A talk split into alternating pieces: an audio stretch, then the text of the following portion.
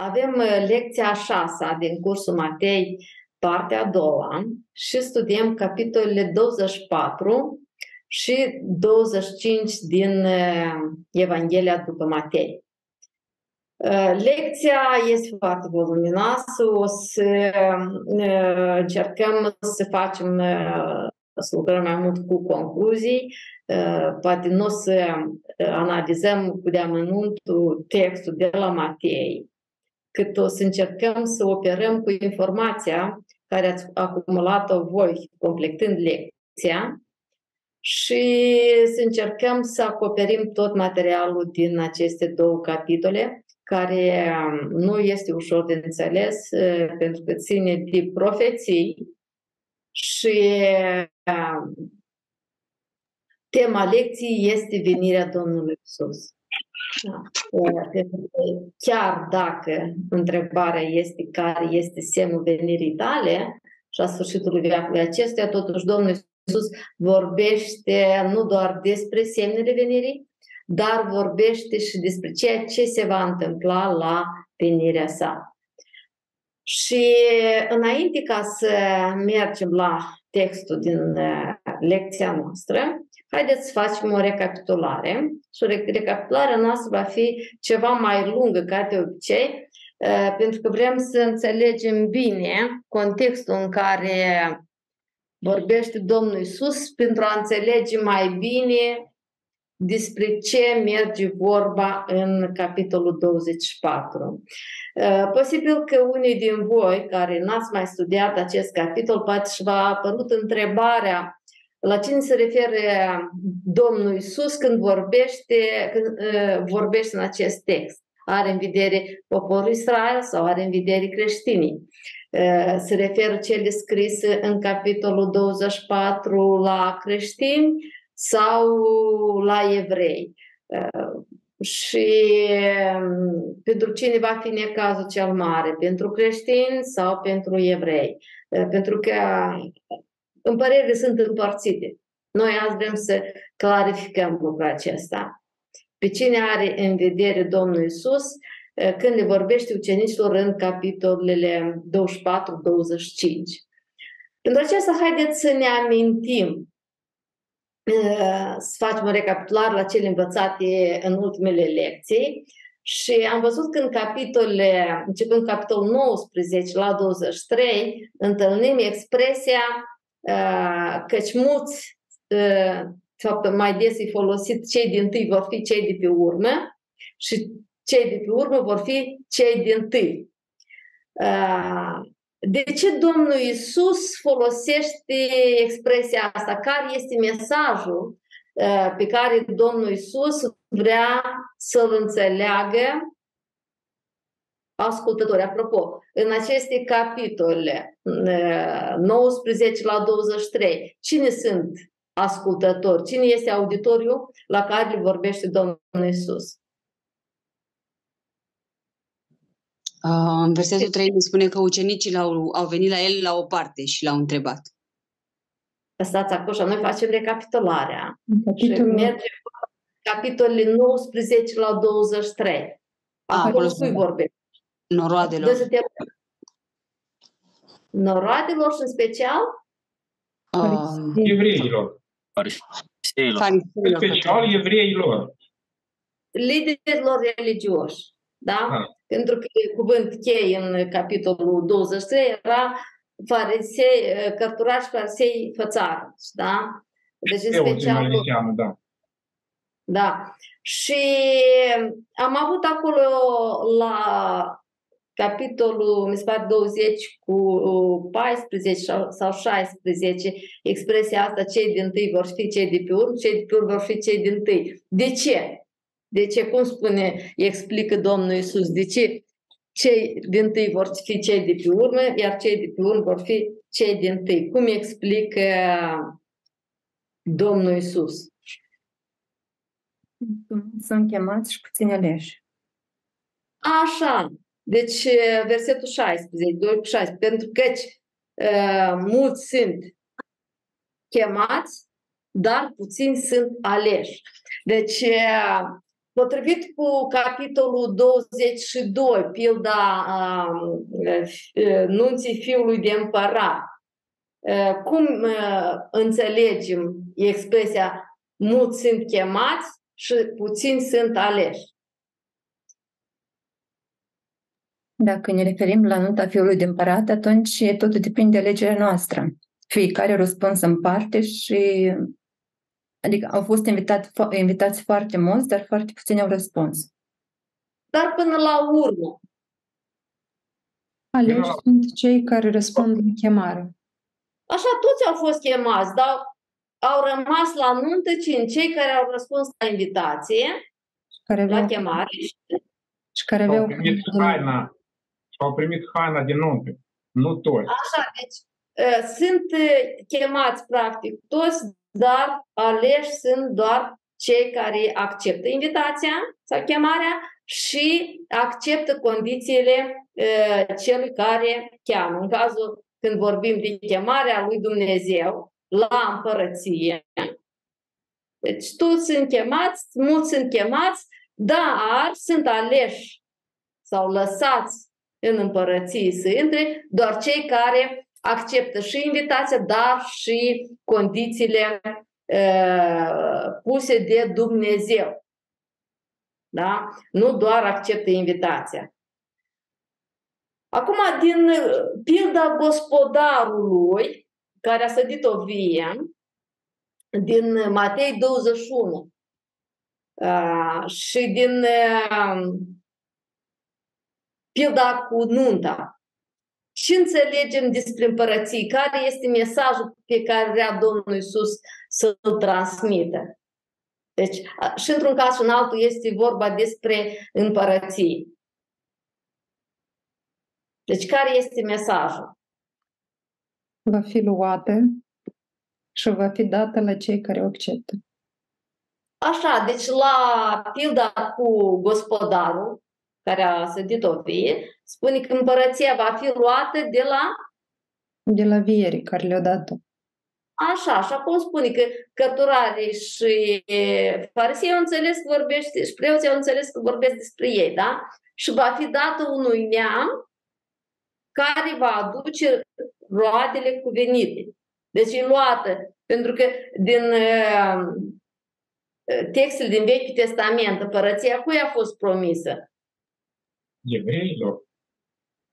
Poporul Israel, evreilor, da? Și vă amintiți toate discuțiile astea din capitolele despre care vorbim noi, în ce perioadă a vieții Domnului Isus? În ce context merge discuția? Ce eveniment intrarea, important? După intrarea în Ierusalim și înainte de Paște, de a fi răstignit. Așa. Deci Domnul Isus este întâmpinat ca împărat el intră ca împărat în Ierusalim, capitala Israelului, și în contextul acesta el vorbește că împărăția, care trebuia el să o întărească, împărăția va fi luată de la ei și dată unui neam altcuiva care va aduce roadele potrivite. Din pilda nunții fiului de împărat, din nou, Cine erau cei poftiți? Evrei cine, mai cheamă. Deci învățătorii, farisei, care mai de cheamă, preoții mai, care erau de funcții de conducere în dregătorii.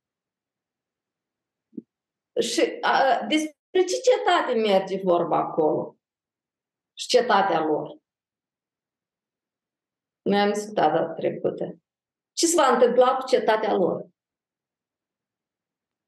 Spune că le va fi arsă și s-a întâmplat Ei nimic. Și cetatea lor arsă. Da? Și ei au înțeles foarte bine despre ce ne merge vorba. Deci, cetățenii, cei poftiți, cetățenii cetăți sunt liderii poporului, da, și cetatea este Ierusalim. Deci mesajul Uh, și zici că ei au înțeles, da? Au înțeles ce merge vorba. Acum, uh, dacă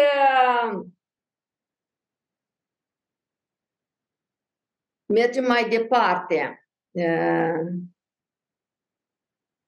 din capitolul 23. 23 vorbește mult despre farisei și cărturari, da? Se repetă vai de voi, dar ultimele versete din capitolul 23. Ce se spune despre Israel ca popor și despre Ierusalim? Deci din capitolul 23, la sfârșit. 37-39. 37-39. Ce se spune?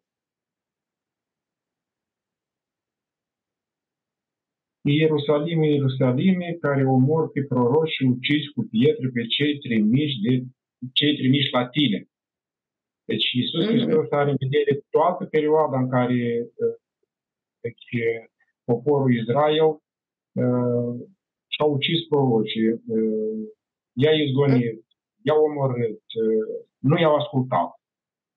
Da, dar ce, ce îi așteaptă? Ce, așteaptă, ce îi așteaptă pe, popor, pe Israel ca și popor, ca neam, și Ierusalim, ca capitala țării.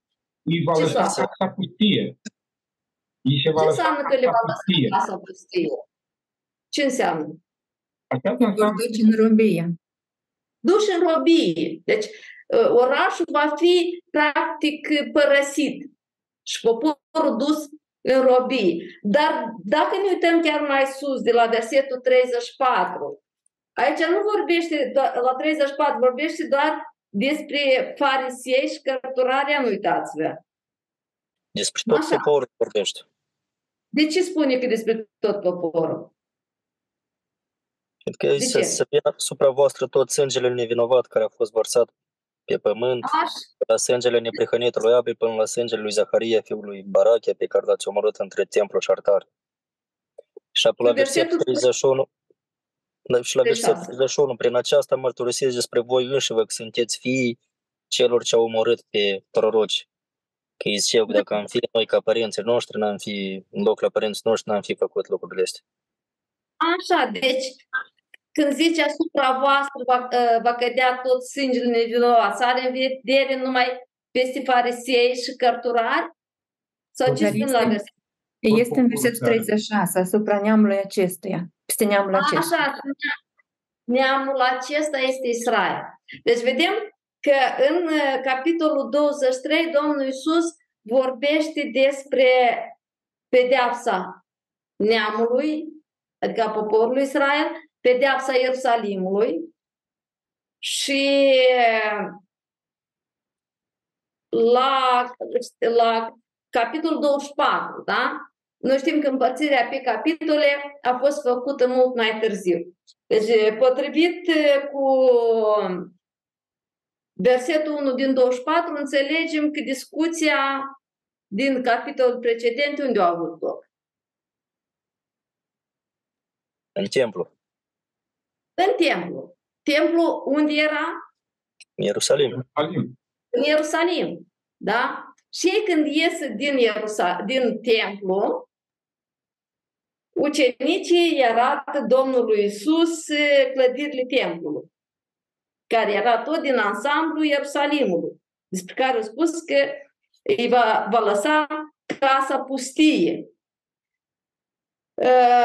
Când ei arată clădirile templului, care este răspunsul Domnului Isus?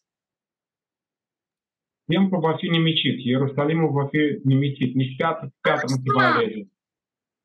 Deci Ierusalimul lui va fi lăsat casa pustii, dar și templul va avea de suferit templu ca parte uh, din Ierusalim. Deci, pe de altă parte, deci ca să facem așa un rezumat la ce am, uh, ceea ce a vorbit Domnul Isus uh, până a-i da ucenicii întrebarea, deci Domnul Isus a vorbit despre uh, că neamul va fi pedepsit, că asupra lui va cădea tot sângele nevinovat care a fost lăsat vreodată pe pământ, de la neprihănitul Abel până la momentul acela, și despre aceea că Ierusalim va fi părăsit de locuitori, ceea ce înseamnă vor fi duși în robie și că inclusiv templu va fi nimicit, nu va rămâne piatră pe piatră. Deci asta e contextul în care ucenicii uh, întreabă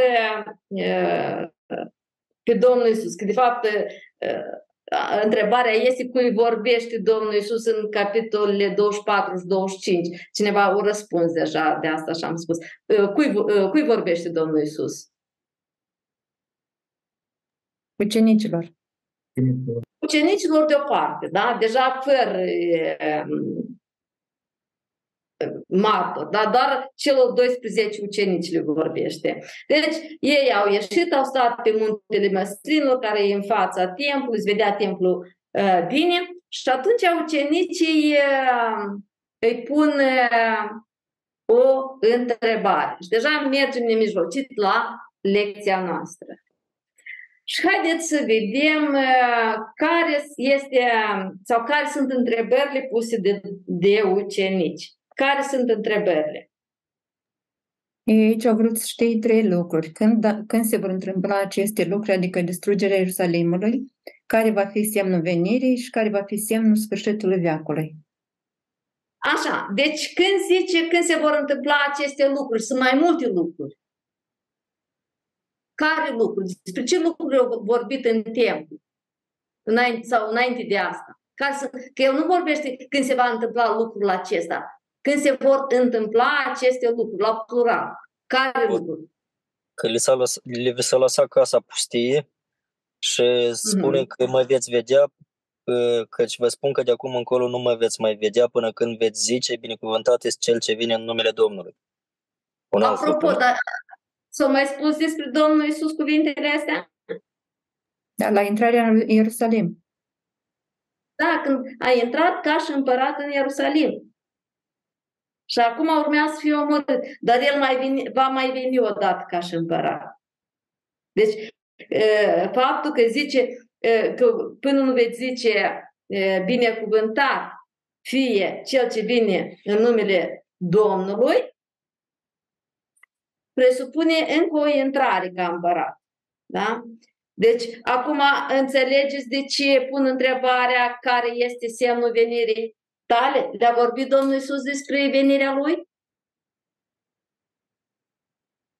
Nu a vorbit. Aici, aici, în ah, 23, în da? 23 vorbește. În capitolul 23 vorbește foarte clar. Că 24, 25. Da, deci le vorbește în 23 39, le vorbește că nu-l vor vedea până nu vă zice binecuvântat este cel ce vine în numele Domnului.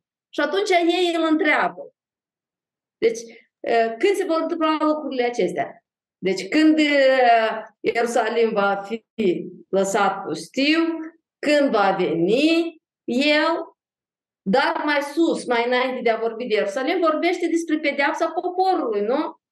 Va cădea asupra neamului acesta tot sângele nevinovat care a fost vărsat în pământ. Deci vorbește despre pedeapsa poporului, vorbește despre pedeapsa Ierusalimului, vorbește despre a doua venire a Domnului Isus. Dar pe lângă fapt că întreabă când se vor întâmpla aceste lucruri, mai vor să știe care sunt semnele venirii Domnului Isus și a sfârșitului veacului acestuia. Da? Deci, care sunt semnele? Acum, înainte ca să discutăm despre semnele venirii Domnului Isus, vreau mai întâi să facem o trecere în revistă a evenimentelor legate de a doua venire a Domnului Isus, pentru că noi vorbim despre a doua venire a Domnului Isus. Iată aici, la linia timpului, eu am stabilit așa, să zicem că aici e a doua venire a Domnului se a fost tăgeata, a doua venire a Domnului Iisus pe cer, pământ. Cer scuze, dar am vrut să întreb, dar întrebarea asta a ucenicilor despre sfârșitul veacului acestuia, la ce se refereau ei? Fiindcă Domnul Iisus Hristos parcă nu le-a spus despre sfârșitul veacului acesta, par, par da, dar, în schimb, la Daniel se vorbește. A, e de la Daniel ca când... Da, gândul deci de... sfârșește veacul ăsta și să începe o altă dimensiune.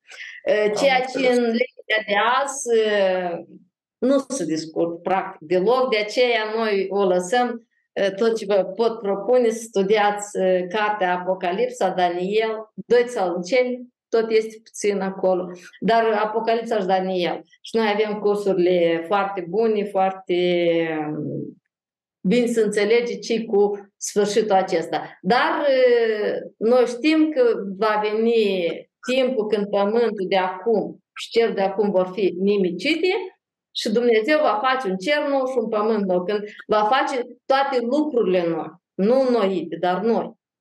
Și, a, da, asta am putut. Până la venire, da? deci avem un șir de evenimente care ne vorbesc despre aceasta, până la venire.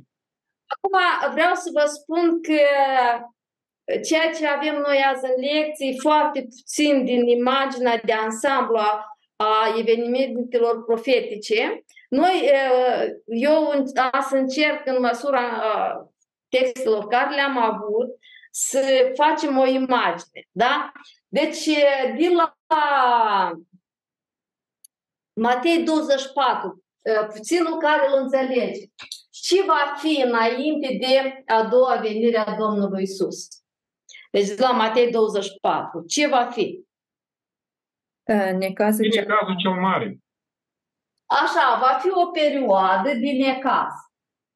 Necazul cel mare. Pentru că spune îndată, după acel necaz mare, vor fi cataclisme și vine Domnul Isus. Când, cu ce eveniment să începe necazul cel mare? După ce sunt omorâți cei doi proroci. Urâți. Ah, bun, bun, îmi cer iertare. Urăciunea pustierii. Așa, urăciunea pustierii se așează în locul sfânt. Potrivit cu 2 Tesaloniceni, capitolul 2, ce înseamnă urăciunea pustierii în locul sfânt? Vine fiul fără de, fără de legii sau omul fără de legii, se ridică mm. de tot ceea ce se numește, mai presus de tot ceea ce se numește Dumnezeu și se dă drept Dumnezeu. Așa. Și? Se așează scaunului de domnie. Nu. Cum se așează? Se așează. Deci se înalță mai presus de orice poate să numi Dumnezeu se așează în templul lui Dumnezeu. Și? Și se dă drept Dumnezeu. Așa, deci urăciunea pustierii în locul sfânt, deci se așează în templul lui Dumnezeu, dându-se drept Dumnezeu. La, ce se mai spune despre urăciunea pustierii la Matei 24? ce cu el? Dar tot aici tot aici la 2 Tesaloniceni este și lepădarea de credință. Înainte Așa, de... Deci tot aici merge și împreună cu lepădarea de credință.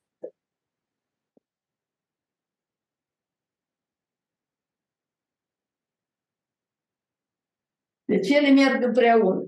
Dar încă de la dar, despre... Dar, dar am vrut să întreb, dar evenimentele astea care, începând cu versetul 5, de la 24-5, că vor veni mulți în numele meu, că un neam se va scula, asta tot în perioada necazului sau nu? Asta, despre asta încă nu vorbim.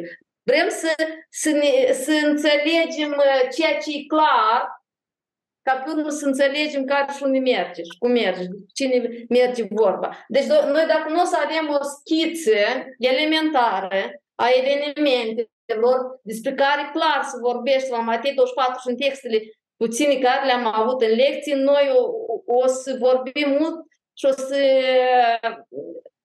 o stăm și o să ne certăm cu privire la ceea, de, cine are în vedere, când se întâmplă. De asta haideți să ne clarificăm. Deci e clar, înainte de venirea Domnului Isus, va fi necazul cel mare care începe cu așezarea urăciunii pustierii în locul sfânt. Tot din Matei. Ce mai aflăm? Despre atunci spune că cei care vor fi în Iudeea trebuie să fugă la munți. Așa, deci aici, cei din Iudeea. fug la, trebuie să fugă la munți. Deci Ierusalimul are două direcții, dacă vorbim așa. La est e marea, la vest e marea, la est e munți. Deci, și e foarte important, anume cei din Iudea. Deci avem fuga celor din Iudea la răsărit. Aici, când urcinea pustiirii se așează în, în templu.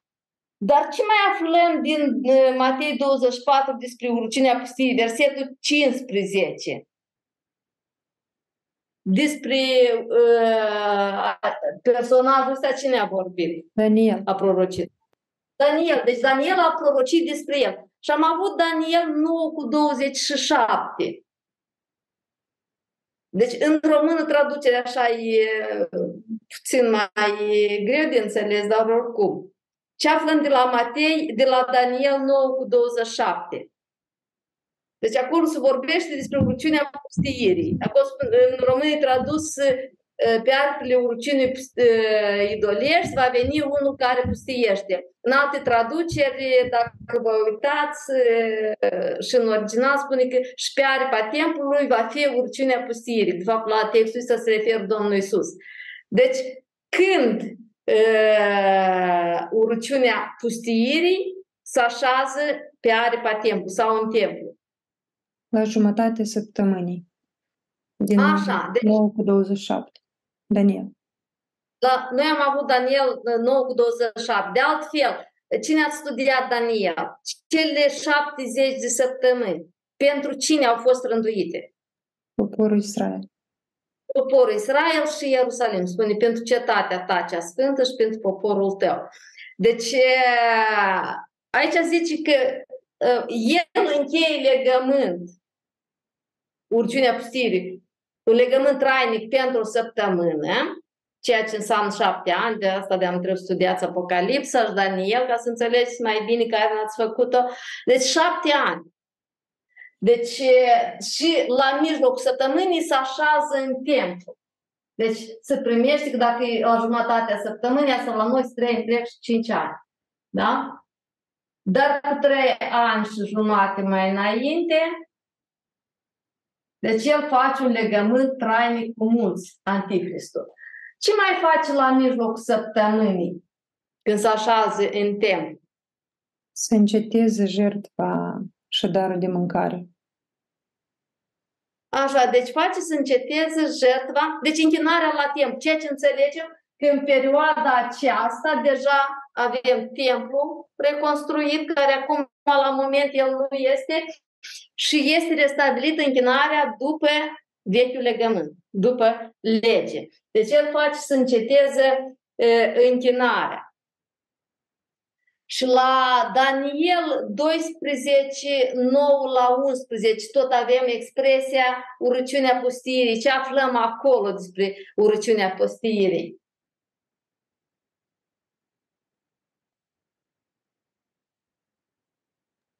Din momentul când se va așeza, va mai fi încă 1290 de zile. Așa, deci încă de aici, încă 1290 de zile. Apropo, aici sunt 1260 de zile. Dar ceea ce înțelegem că în cazul cel mare durează o perioadă de timp. Deci, de la momentul așezării rucinii pustirii în templu, deja noi știm că până la venirea Domnului Isus, ce perioadă de timp mai avem? Avem trei ani și jumate. Putem să o coti când va fi venirea? Trei ani și jumate. Deci, din momentul ce se așează rucinea pustirii în templu, mai avem trei ani și jumate. La 2 tesaloniceni, capitolul 2, 1 la 4, se vorbește că uh, urăciunea pustiirii sau uh, omul fără de legei se descoperă înainte de a veni ziua Domnului. Deci se descoperă el, și dar din toate textele care le-am văzut, cum se descoperă omul fără de lege sau Anticristul? Cum se descoperă? Se așează în templu. Când se așează în templu. El așa se descoperă.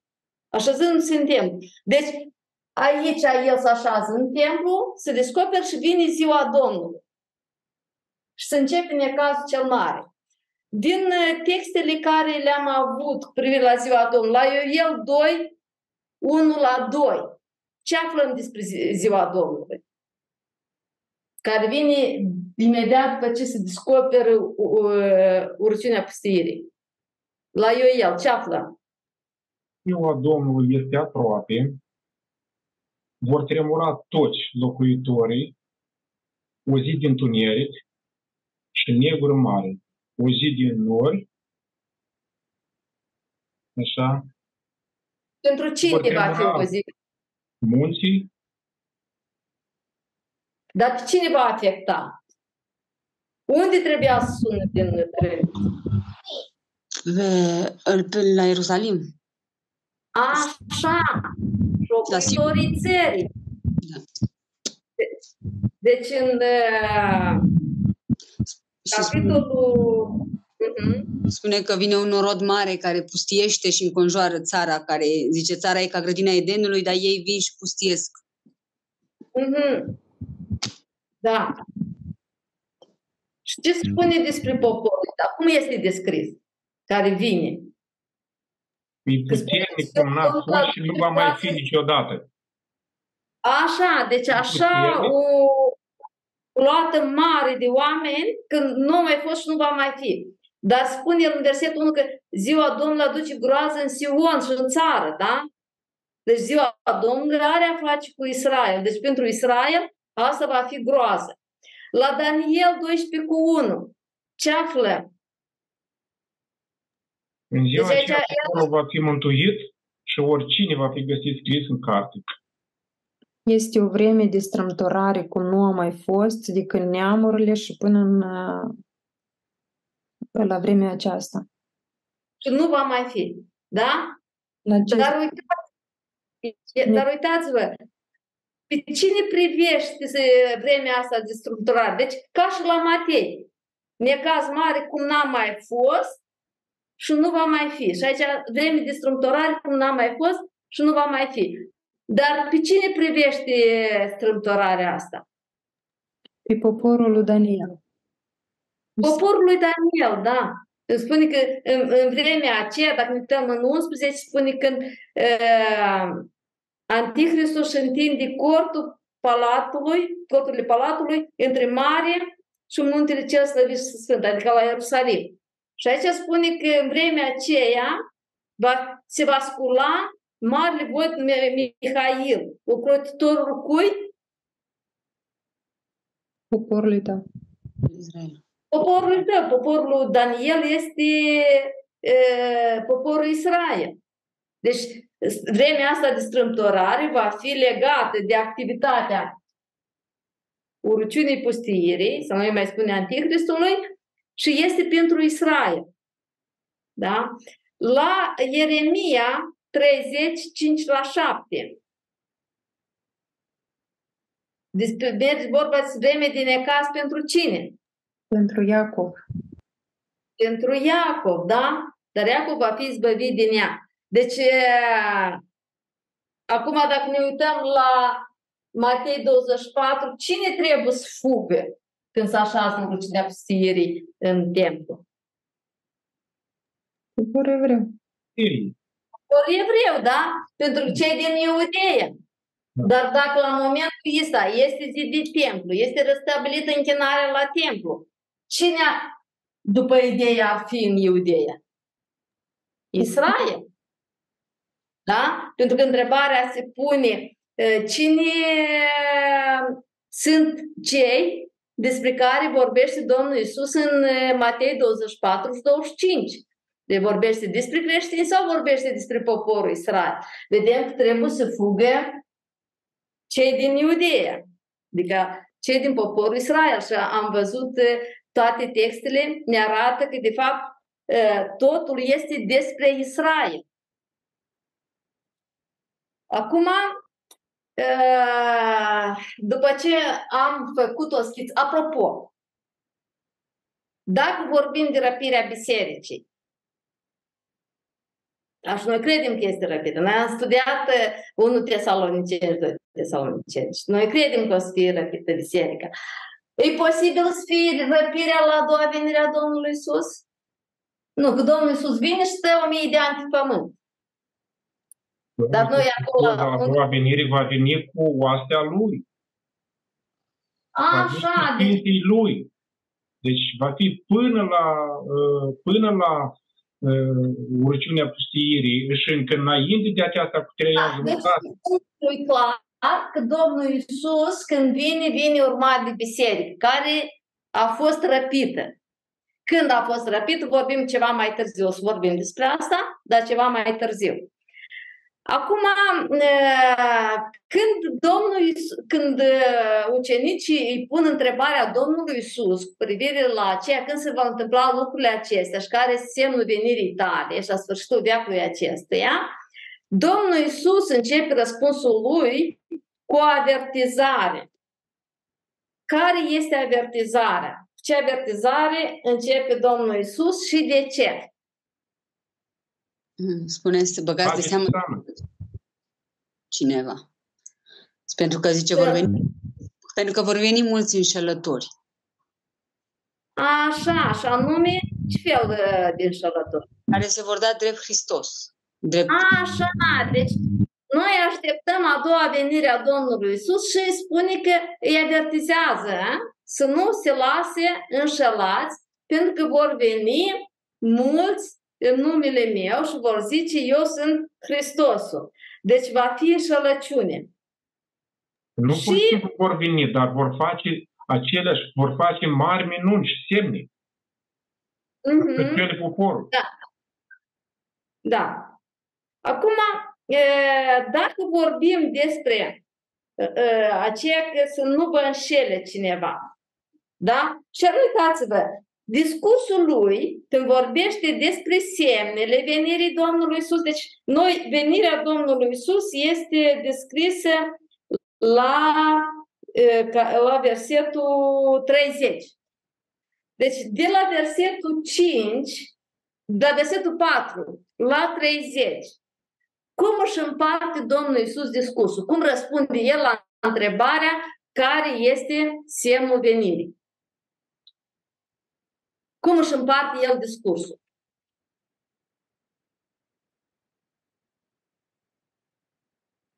Deci de unde începe să descrie semnele venirii?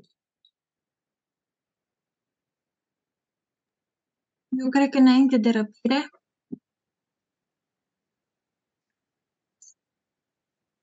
Versetele 4 la 30. Aveți, ați avut din notat cuvintele durere, necaz. Deci ce ați învățat din notarea acestor referințe? Deci și sinonime. Chin, omor, urâți. Ce ați învățat? Că va fi o, o vreme pentru poporul Israel când va fi, vor fi urâți de toate neamurile, vor fi chinuiți, vor fi dați la moarte, vor fi răstigniți chiar. Dar spune că nu atunci va fi sfârșitul. Aha. Dar uh, dacă să, dacă să luăm segmente, să rănăstic aici, de la 4 până la 8, un, uh, un paragraf, Domnul Iisus le spune despre Hristos și mincinoși sau despre um, faptul că ei pot fi amăgiți de învățături mincinoase, despre venirea Lui. Pe urmă, de la 9 la 14 este despre suferințele care le vor suporta uh, ucenicii pentru numele Lui.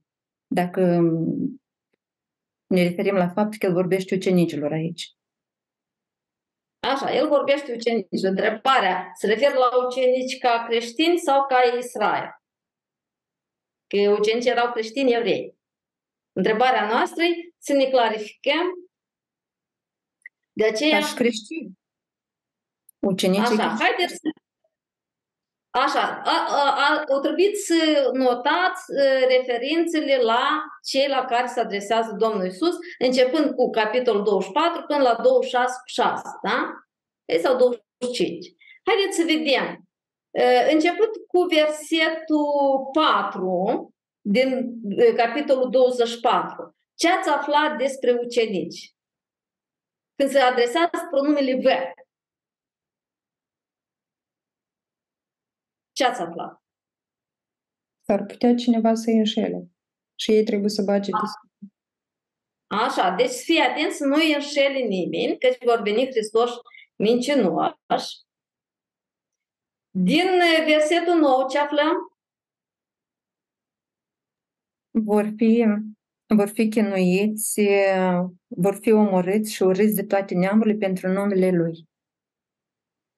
Dacă urâți, urâți de cei necredincioși sau de toate neamurile?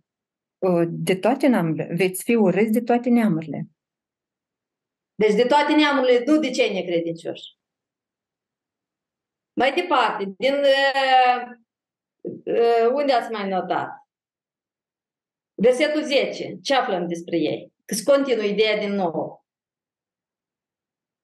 Că mulți vor cădea, se vor vinde unii pe alții și se vor urâ unii pe alții. Așa. Uh-huh. Din 12. Dragostea celor mai mulți se va răci din pricina mulțirii fără de lege. Uh-huh. Din 13.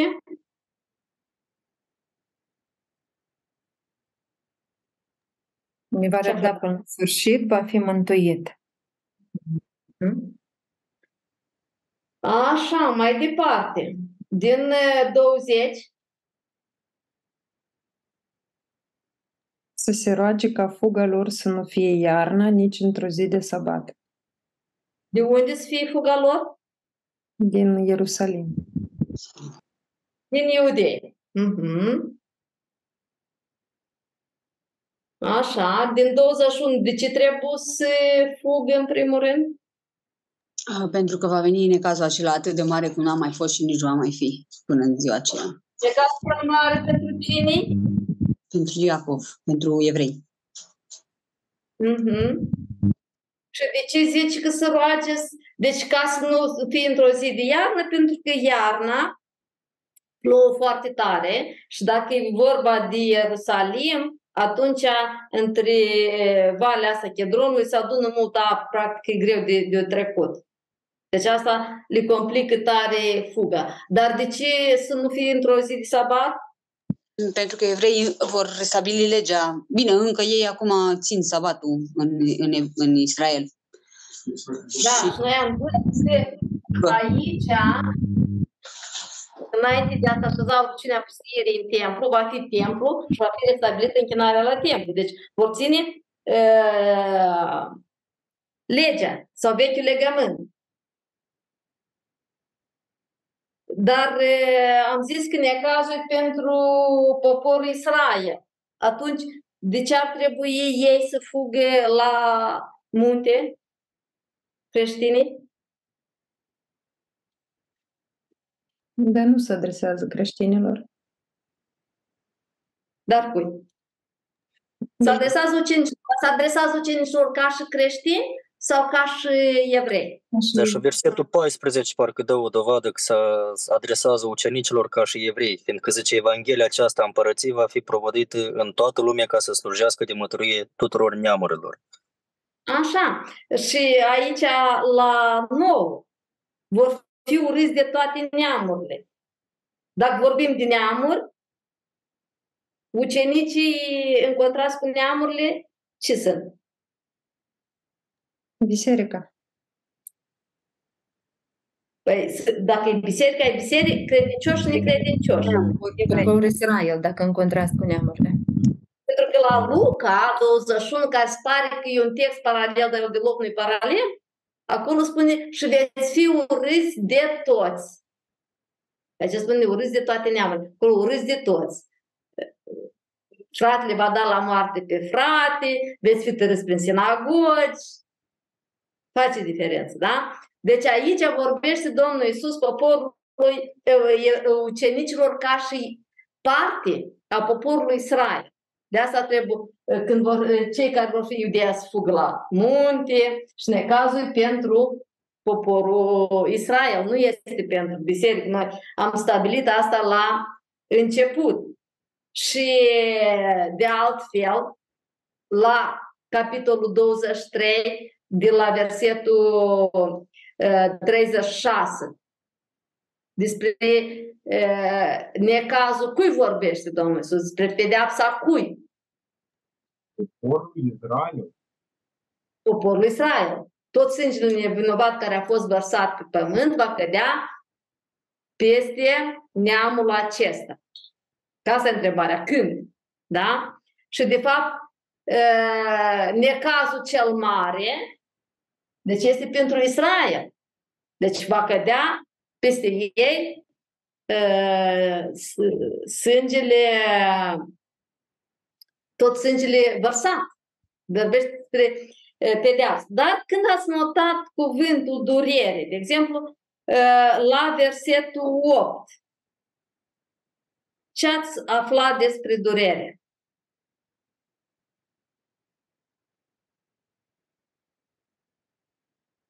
Când vor fi acele evenimente care de la 4 la 7, nu vor fi, nu va fi sfârșitul, dar abia începutul durerilor. Abia, abia. Asta e durerea? Un alt... Nu, nu, nu, atunci nu va fi durerea. Așa, că de fapt când va fi durerea? Adică cea mai grozavă. În ultimele trei ani și jumătate. Necazul cel mare. Dar acele evenimente vor fi până la. A, așa, deci acela e doar începutul durerilor.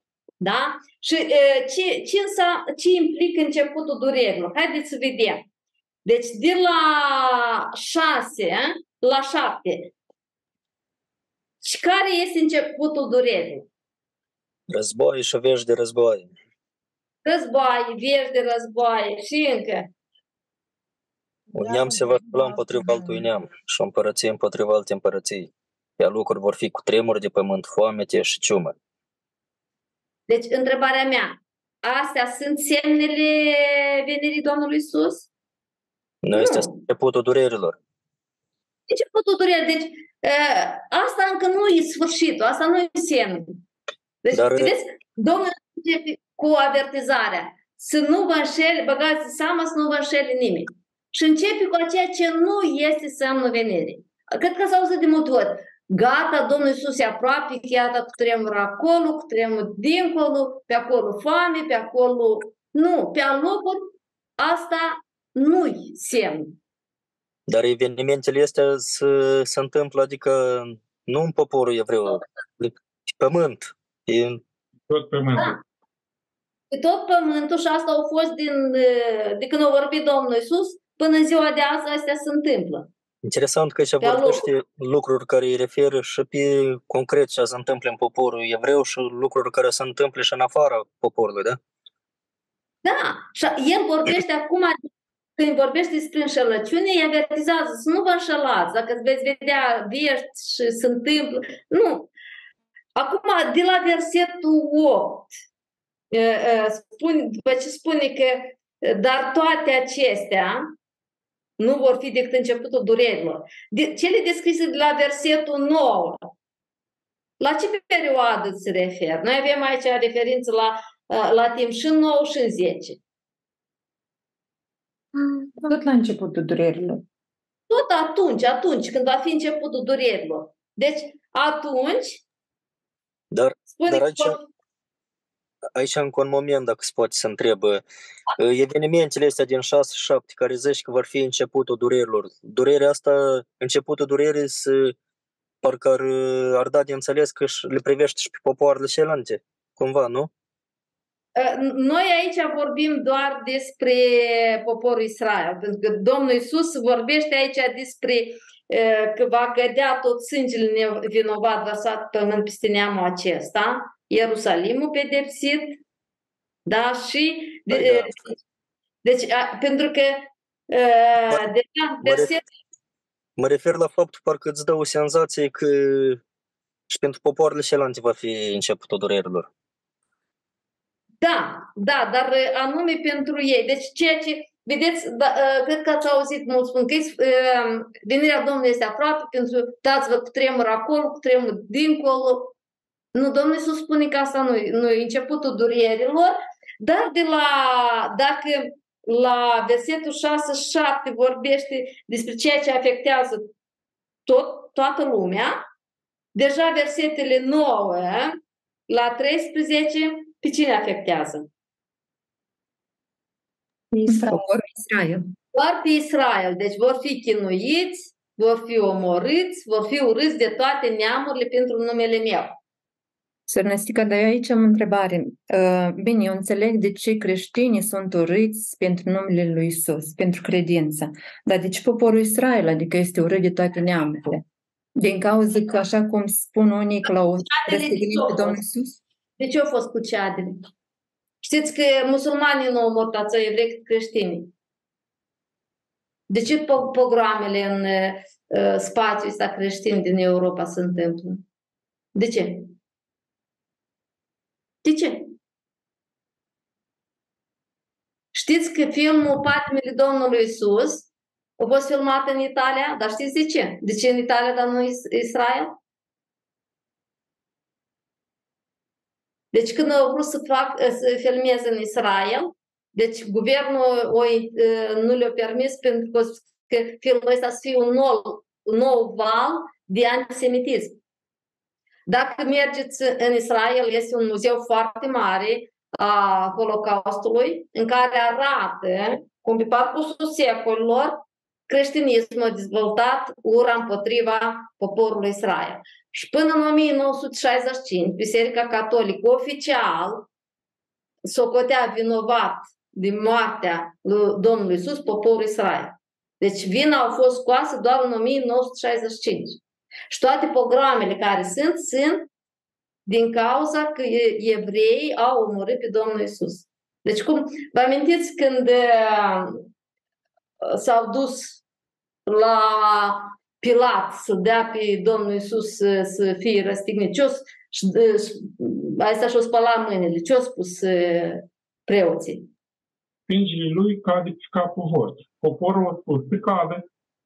Da. Și uitați-vă, noi, noi care uh, deja au trecut 2000 de ani, suntem martori a faptului că Domnul Isus, uh, că poporul Israel este urât de, de to, to, toate neamurile din cauza Domnului Isus?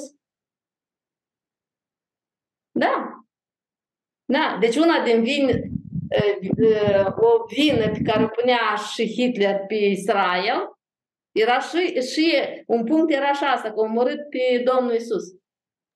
Cumva în text, adică până acum când citeam, acest pentru numele meu, îl înțelegeam că, adică din pricină că voi cinstiți numele meu, neamurile vă vor urâ. Așa înțelegeam.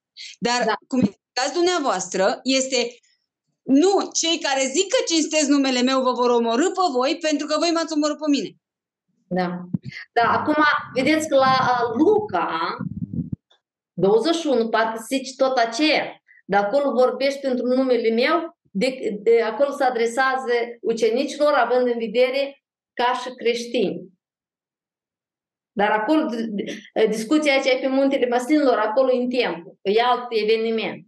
Ele nu, se, nu e același eveniment. Și acolo vorbește, acolo sunt multe lucruri par, care parcă se aseamănă ca aici.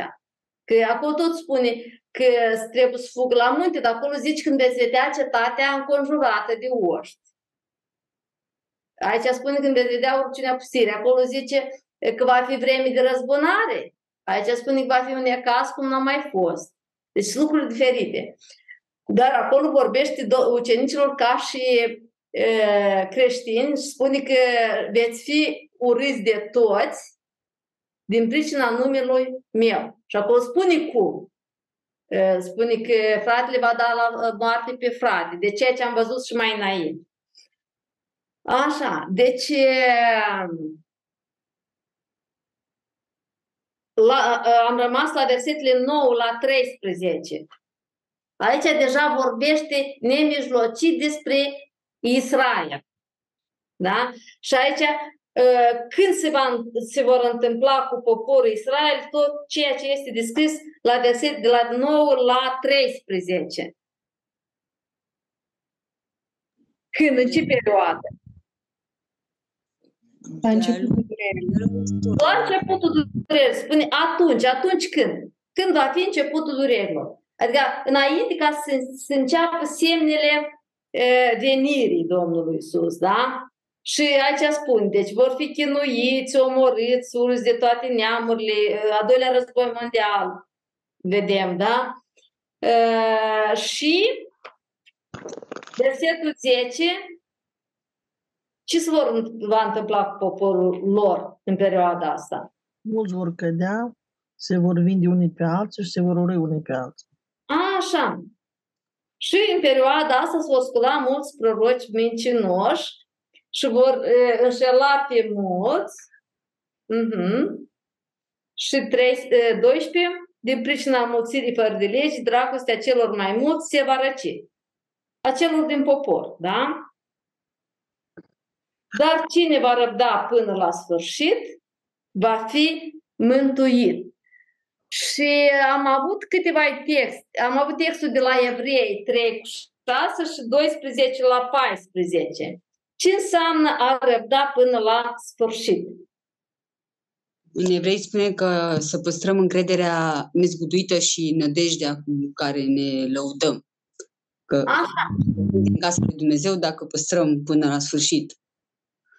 Deci dacă păstrăm uh, sub presiunea împrejurărilor, că vedem uri, omoriți și așa mai departe, cine va răbda până la sfârșit va fi mântuit.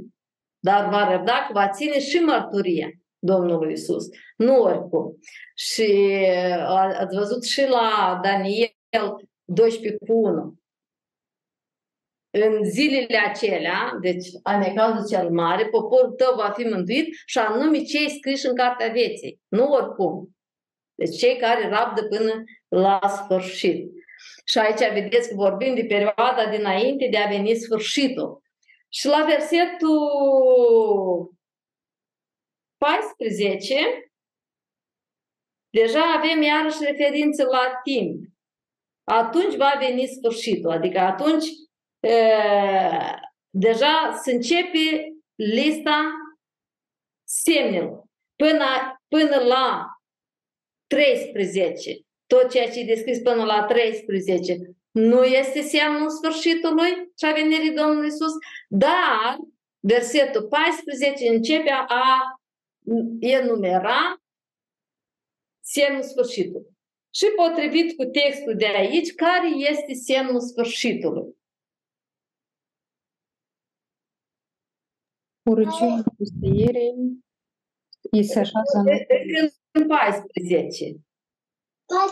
Când Evanghelia va fi propovădită tuturor neamurilor. Așa, deci Evanghelia vestită în toată lumea ca să slujească de mărturie tuturor neamurilor. Și acum mulți zic uh, că deja practic aproape la toate uh, popoarele s-au ajuns Evanghelia și la Borege. Dar să ne uităm la Apocalipsa 14, 6 și 7. Ce se spune acolo?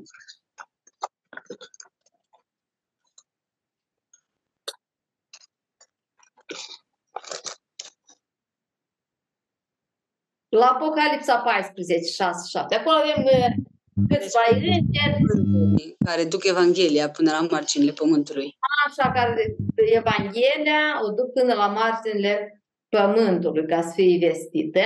Acum, dacă v-ați uitat la context, următorul înger anunță căderea Babilonului și următorul avertizează ca să nu primească semnul fiare. Cine a studiat cartea Apocalipsa știe că evenimentele din capitolul 14 au loc la mijloc săptămânii aici.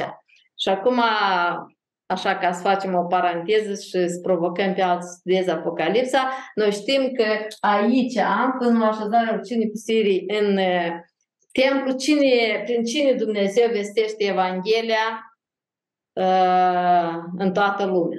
Prin cei doi proroci.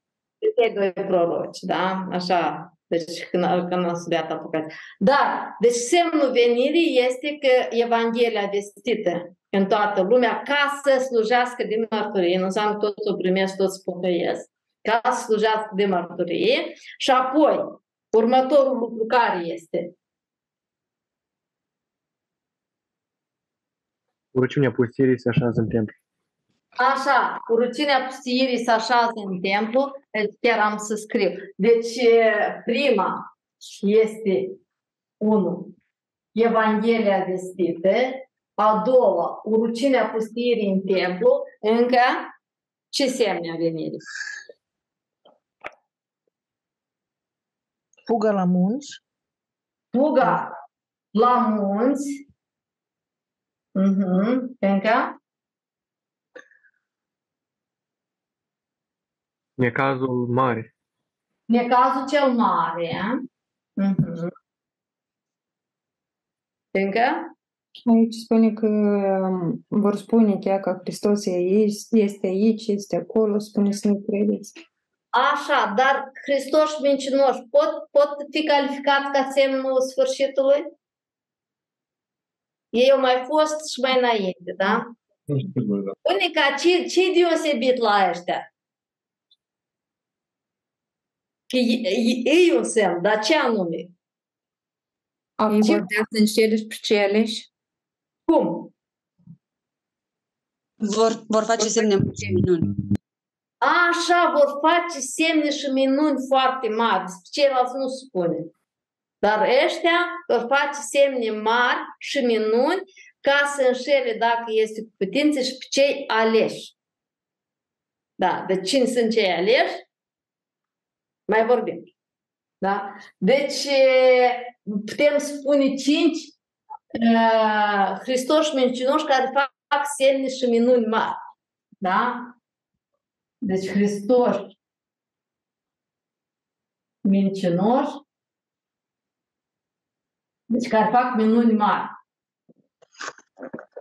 și simplu, Hristos și proroci mincinoși, asta nu e suficient, asta nu e. Dar ăștia care fac semne și minuni mari, și care au studiat Apocalipsa, știi ce minuni mari fac, da? Și încă imediat înainte de venirea Domnului, ca ce semn este? Îndată după aceste zile din necaz, ce va fi? Soarele se va întuneca și luna nu își va da lumină ei. Așa. Deci cataclisme naturale. Spune că și stelele cad din cer. Dar aceasta chiar imediat înainte de venirea Domnului Isus.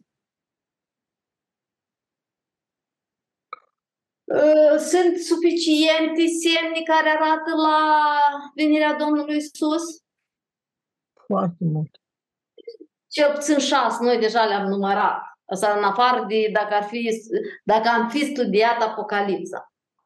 Dar Domnul Isus ă, dă niște indicii foarte clare. Da? Deci Evanghelia vestită în toată lumea, noi știm prin cei doi proroci, și dacă luăm așa, în genere, ieși încep activitatea, trei ani jumate înainte, deci noi, practic, cu șapte ani înainte de venirea Domnului Isus, putem să o cotim când vine Domnul Isus. Deci cu șapte ani înainte putem ști. Sau cel puțin trei ani și jumate înainte, deja putem ști când vine Domnul Isus. Și să semne foarte clare. Deci, urciunea pustirii în templu, Israel fuge la răsărit, e cazul cel mare, Hristos mincinoș care înșală pe mulți, da, deci semn și minuni fac, și apoi cataclisme naturale. Rănăstica, uh. avem aici la 24, chiar și pe cei aleși. La cine da. se referă Iisus? Cine sunt cei aleși? Dar haideți să, că noi mai, mai avem notați. Acum, deci am ajuns nemijlocit la eveniment. Da? Am văzut care sunt semnele venirii Domnului Isus. Acum, la venirea Domnului Isus, tot se vorbește despre cei aleși. De ce se întâmplă la venirea Domnului Isus? În primul rând, cum este venirea Domnului Isus? Pe norii cerului și cu putere și cu mare slavă. Va arăta deci, un semn în cer întâi. Deci întâi apare semnul lui în cer și apoi el însăși se vede venind pe norii cerului. Da. Și aici avem o comparație. Cum e, ce este comparată venirea lui. Fulger, și acum la noi văd fulger, da? Am văd să liniștit. Deci e vizibil foarte, da? Deci venirea lui va fi, veni, va fi pe norii cerului. Deci să nu credem că spune că e impustiv sau nu știu, e va fi și cine îl va vedea? Doar ce, cei din Iudea? Toate se va vedea. Toate. Da, spune că și cum? Cum îl vor privi uh, lumea? Semințele pământului. Așa, cum credeți? De ce se vor boci? Da, ați, ați studiat și capitolul 25. De ce se vor boci? De atâta că nu au fost convinși până la venire. Da, deci așteaptă atâta timp, au avut timp, da. Uh-huh. Nu și... Da. Nu erau pregătiți. Da, deci nu am fost pregătiți. Deci și la capitolul 25 vorbește despre judecată, dar urmează să mai discutăm. Acum uitați-vă ce se mai întâmplă atunci când vine Domnul Isus, potrivit cu textul de la 24, capitolul 24. Deci el își trimite îngerii săi cu o trâmbiță răsunătoare ca să adune pe cei aleși din cele patru vânturi de la, mar- de la o margine a cerului pe la cealaltă. Deci hai să ne uităm aici la linia timp. Vine Domnul Isus. El rămâne pe pământ, El nu se întoarce. El vine și rămâne pe pământ pentru mii de ani. Noi am zis că atunci când vine El, cine îl urmează? Cine e oștirea aceea cerească care îl urmează? Biserica răpită urmează, toți sfinții. Biserica răpită. Biserica a fost răpită mai, mai înainte. Da? da? Biserica e în cer deja și vine cu El. Întrebarea, în așa caz, cine sunt cei aleși? Cei care au crezut în perioada aceasta de șapte ani, cred. Și evreii care... Poporul Israel. Cine sunt cei aleși? Poporul Israel. Poporul Israel. Deci poporul Israel, cei din Israel care, de altfel am avut și texte de la Isaia 27, 12 la 13 și Ezechiel 11, 14 la 17. Ce se spune acolo despre Israel? Îi va aduna. Da. Îi va aduna. Acum este texte care arată că la vremea sfârșitului îi aduce înapoi în țară, da? Deci studiem... Dar eu am o întrebare. Că... Pentru că tot se face diferența asta între neamuri și evrei și așa. Dar, de exemplu, acum, de când tot circulă pe internet testele astea DNA, de ADN. Și sunt multe persoane uh-huh. care nu știu cât la sută zice evreu așchenazi, nu știu. Adică evreu e considerat cel care e 100% evreu din, sau și cei care au sânge de evreu. Adică cum, cum face Dumnezeu separarea asta? Sau cei care au și sânge de neamuri deja face parte dintre neamuri. E ceva deci, când vorbim iudeu, să are vedere religia mai mult, dar Israel aici se vorbește cum?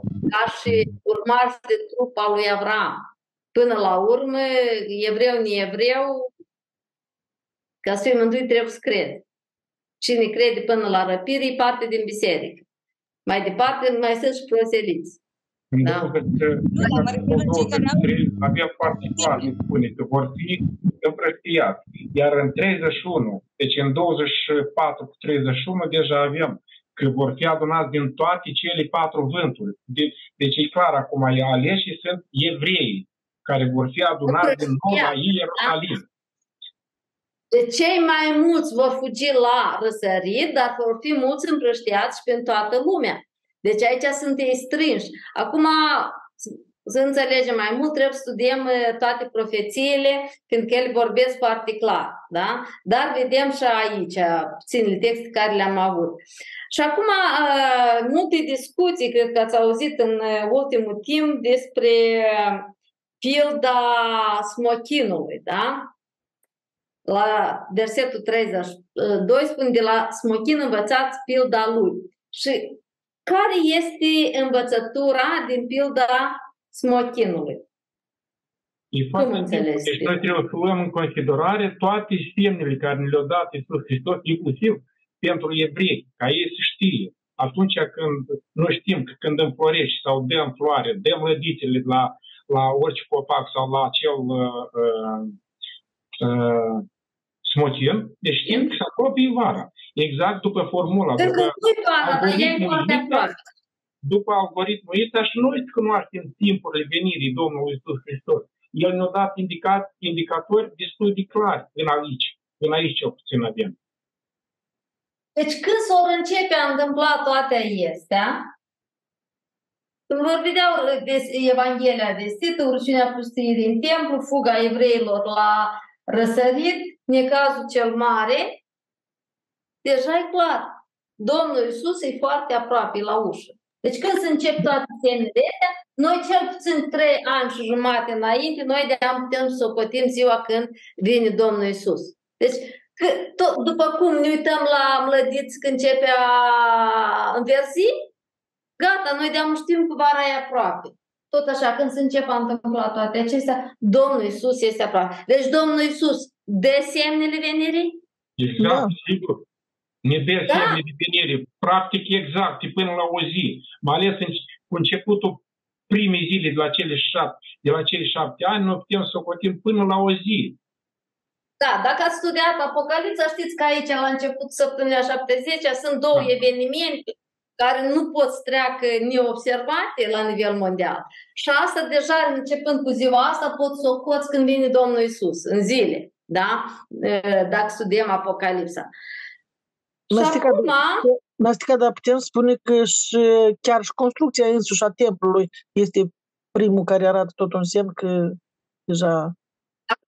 Vedeți despre construcția templului, noi ceea ce știm că la mijloc săptămânii el deja este. Înseamnă că se începe mai înainte. Deci e stabilită. Da? Deci faptul că templu este, da, tot e un semn. Când este construit el? Înainte săptămâna 70 în timpul, noi nu știm. Dar, da, într-adevăr, știm să spunem. Da, haideți, 6, 7, 7, templu. Deci templu construit, numai aici nu ne spune că e construit înainte, cu mult înainte, nu, nu e așa de clar cu templu când e construit și asta. Deci nu, Domnul Iisus nu dă ca indicator, da? Da, dar una dar, ne vorbește că la, la începutul necazului el va fi deja, templul va fi. Da, el va fi. Cu cât înainte construit, noi nu știm. Da, de asta nu știm dacă putem să-l folosim ca indiciu. Că el a fi, da, dar când a fi construit cu mult înainte, puțin înainte, nu. Uh, adică faptul dacă azi ar, uh, s-ar fi construit templu, asta nu înseamnă că e semnul venirii. Da? Că el poate fi peste o, o mii de ani. Faptul că el e construit da, nu e. Da? Așa. Dar el o să fie. Acum mergem mai departe. Uh, despre venirea Fiului Omului, ce aflăm de la următoarele versete.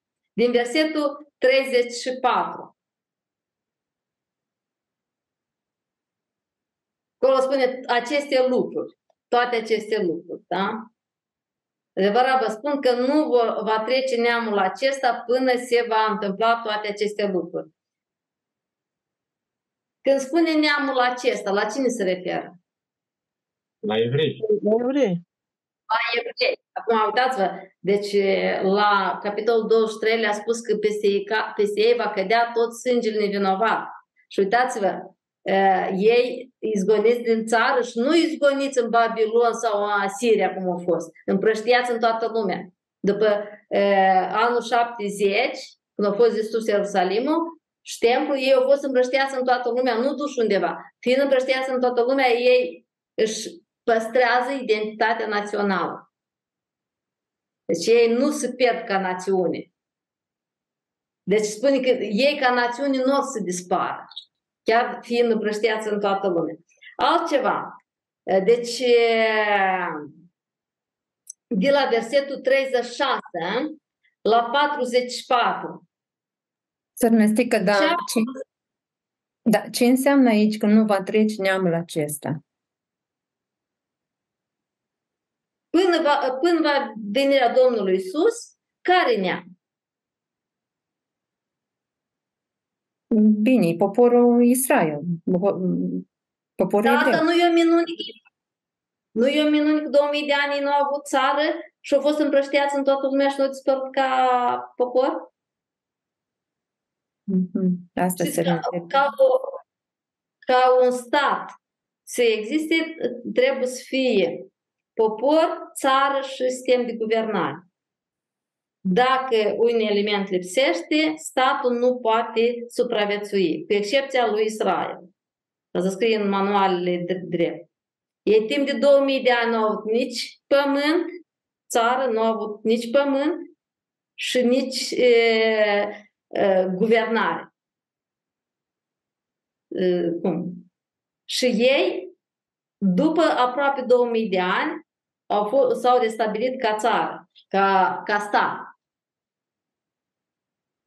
Dar alte popoare de, sunt, chiar dacă nu-și pierd țara, ei sunt asimilați. Cine suntem noi moldoveni? Numai cine nu trec pământul ăsta, da? Dar ei, ca și neam, s-au păstrat, fiind împrășteați în toată lumea. Deci ei nu dispăr ca națiuni, chiar dacă toți o căutați să o mare, uitați-vă numai în al doilea război mondial. Ce s-a făcut cu evrei? Și totuși ei au supraviețuit. Și nu uitați că în a doilea, când a fost a doilea război mondial, ei nu aveau țara lor încă. Ei nu erau ca stat, nu existau ca stat. În 48 nu s-au format ca stat. Deci, așa, de la 36 la 44, ce aflăm despre venirea Fiului Omului?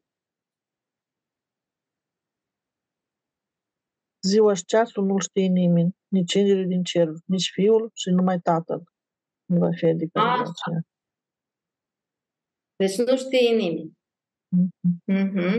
Și aici avem o comparație în 36 37. la 41.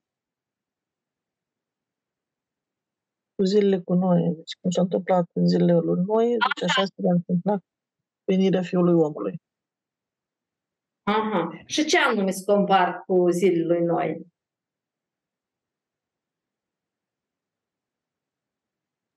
Deci, venirea Domnului Iisus, venirea Fiului Omului. Purtarea oamenilor, când mâncau, beau, se însurau, se măritau, deci făceau tot ce vroiau, dar nu luau înseamnă cuvintele lui Dumnezeu. Deci nu ascultau Evanghelia, cum noi vorbeau să le spuneau că va fi potop și vor fi anume un cum? O să dispară și așa cum tot în zilele noastre. Da, deci o vine potop până în ziua, deci ei nu s-au gândit, n-au fost pregătiți. Numai noi au fost pregătiți, da? De cei care s-au urcat în corabie, aceia au supraviețuit potopul. Spune că așa va fi și e, e, la venirea Fiului Omului. Deci oamenii vor trăi relaxați și până va veni. Dar aici ce potopa să fie înainte de venirea Domnului Isus? E cazul cel mare. E cazul cel mare. Deci înainte de venirea fiul om va fi necazul cel mare. Dar deci, eu am, am, aici, am aici o întrebare. Zice că nimeni nu știe decât Tatăl, dar totuși ni se dau uh, uh, vor fi 1209 uh, cât? O mie... Trei ani și jumătate. Hmm? Da. Deci, înainte de venirea Domnului Isus, deja, deja când se așează urciunea pustiirii, deja avem semne. Și noi știm. Deci, se primește atunci că nu știe nimeni, până la ce moment nu știe nimeni din venirea Domnului? Până la ce moment? Până la mijlocul săptămânii, până la cei trei ani jumătate. Până să încep semnele. Deci, până să încep tot ceea ce am văzut noi și ceea ce mai vedem când studiem Apocalipsa, până să încep toate este, nimeni nu știe. Deja când se încep semnele, deja știm. Că aici e cum, întrebarea. La versetul 42 și 44. Care este avertizarea? Dar pentru că nu știți în ce zi va veni Domnul. Așa, deci nu știți. Deci venirea lui va fi pe neașteptate. Deci el vine pe neașteptate, se primește totuși. Care e problema? Deci ne întoarcem la comparația cu zilele lui Noe. Da? La comparația cu zilele cu Noe, Nastia, mă tam și eu. Acolo scris că cum atunci toți beau, mâncau și nimeni nu și-a dat seama că într-adevăr ce se întâmplă, până nu au venit semne, până nu au venit apa, i-au luat pe toți. Deci așa așa e. Când deja au venit apa și toți au început să înnece, evident. Da, totuși, opt suflete s-au salvat. Pentru că înainte de a veni potopul, ei o știut, au crezut, s-au urcat în corabie și au fost pregătiți. Dar versetul 40 și 41. Cei care vor fi pregătiți, atunci doi din, din doi bărbați care vor fi la câmp, unul va fi luat. Va fi luat acela care a fost pregătit. Unul va fi luat, altul va fi lăsat. O, do, uh, cum acolo, doi vor fi... Din două, două femei care vor măcina la moară, una va fi luată și alta va fi lăsată. Ați vorbește despre răpire aici? Ah, pentru că după ce vorbește atât, dacă poți să o coți în zile și ai toate semnele venirii Domnului Isus, la versetele 20, 42 și 44, ce spune despre venirea Domnului? Avem avertizări. Care sunt avertizările aici la 42 la 44? Ca să veghem, pentru că nu știm când El va veni. Nu, pentru că nu știți în ce zi va veni Domnul Isus. Și 44 când va veni? În ceasul în care nu vă gândiți. Așa. Deci în ceasul când nu vă gândiți. Deci este o contradicție, pentru că noi vedem aici cu mult timp înainte, noi putem să socotim ziua, nu numai ceasul. Deci, aici, la versetele 42 și 44, la care venire se referă? Domnul Iisus va veni și la biserică. Răpire, da. Când va veni să ia pe cei care veghează. Acum, întrebare. Dacă zice că uh, va veni când uh, nici nu vă gândiți, deci vor fi ceva semne înainte de răpirea bisericii? Deci când va fi luată biserica în raport cu toate semnele astea despre care vorbește el până la versetul 30? Înainte de a se începe Înainte de șapte ani. Înainte să se înceapă toate semnele.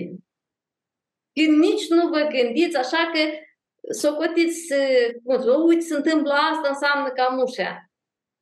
Când nici nu vă gândiți, atunci va veni Domnul Isus și unul va fi luat și altul va fi lăsat. Și apoi, imediat după asta, se începe pilda robilor robul credincios și înțelept și robul rău, 45 la 51. Care e diferența dintre acestea?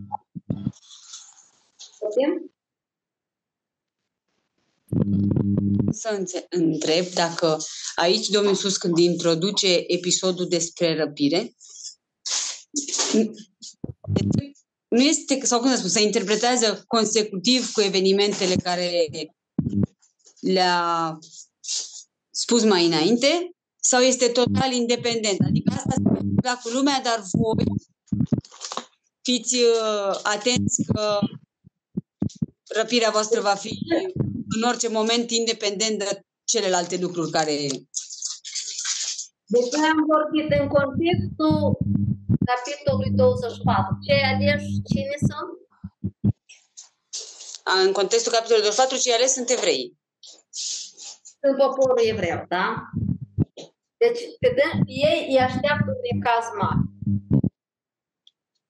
Vor, ar putea ei să fie scutiți din necazul acesta mare? Da. Desigur, da. Nu. Dacă, dacă vor crede în Dumnezeu. Dacă veghează și iată acum le vorbește despre veghere. Ce înseamnă să veghezi? Potrivit cu pilda de la versetul 45 la 51. Ce înseamnă să veghezi? Credincios. Să fii credincios să faci ceea ce te-a lăsat stăpânul să faci. Deci noi avem Biblia și noi știm ce trebuie să facem. Dar dacă cineva, vedeți, robul rău tot e rob. Și de ce el uh, nu este credincios? Ce spune el în inima lui? Stăpânul meu mă zăbovește să vină.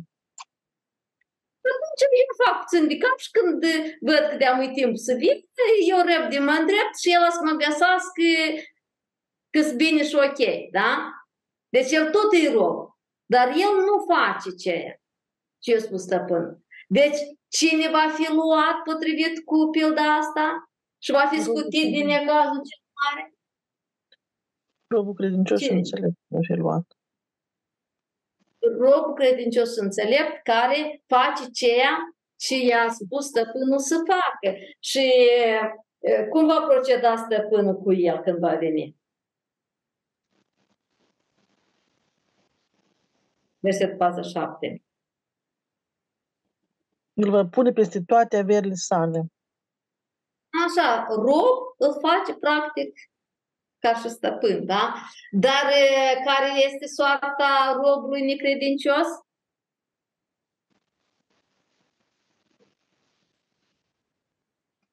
Este soarta fățarnicilor. Așa, deci va fi, avea soarta fățarnicilor și... dinților. Acolo vor fi strâșnirea dinților. Aici unde avem plânsul și scrâștirea dinților? Unde va fi lăsat? Că am văzut unul va fi luat, altul va fi lăsat. La judecată. În necazul cel mare, el o să fie pe pământ, o să rămâne. Cel credincios este luat, da? Pentru că de asta spune. Vedeți, pilda aceasta este o explicație la ce spus mai, de, mai sus, da?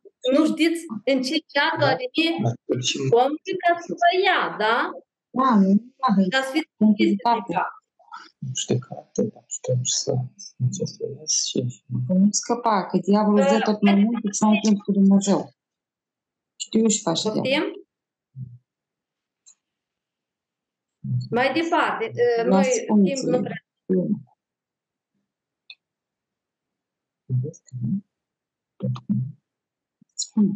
La capitolul 25 avem din nou două pilde.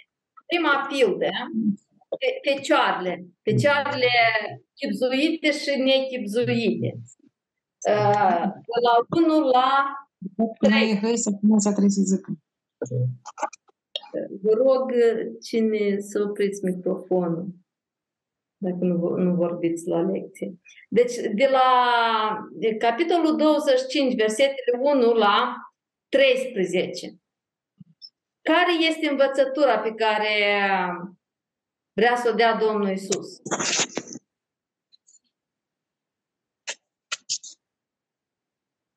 Deci învățăm din pilda uh, fecioarelor învățăm tot despre faptul cum uh, cei credincioși, la știre, aici spune Mirele pe Domnul Iisus, pregătiți, uh, fiind, fiind uh, cu, cu temele făcute, ca să zic așa, având împlinit ce... Da. Deci care e diferența între fecioarele înțelepte și cele nechipzuite? Pentru că, că unele la... lemn au fost pregătite ca să facă ceremonia de primire a mirelui, cum era cu lumină, iar celelalte nu. Pregătite.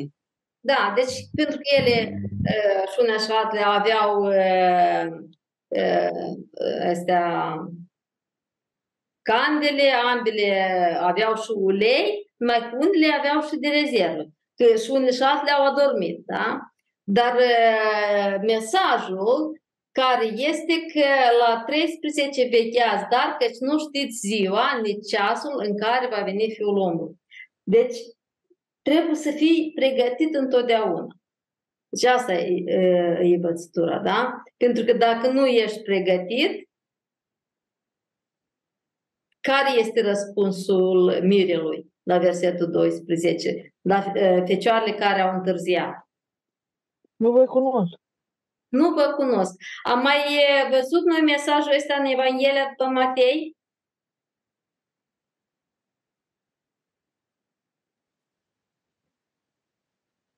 Da, acolo unde spune că, Doamne, Doamne, n-am făcut noi minuni în numele Tău și Domnul Iisus, depărtați-vă de mine, căci nu, nu vă cunosc, lucrați fără de lege. Da, da deci la predica de pe munte. Uh, următoarea pildă este pilda talanților de la 14 la 30.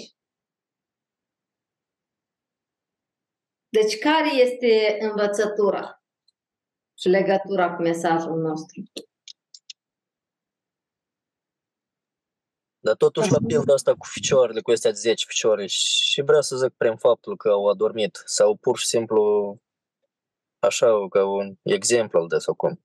Sau are vreo învățătură, vreo încărcătură spirituală ceva? Învățătura e asta. Deci că trebuie să veghem și să fii pregătit. Să fii pregătit în caz că mirele se reține. Da?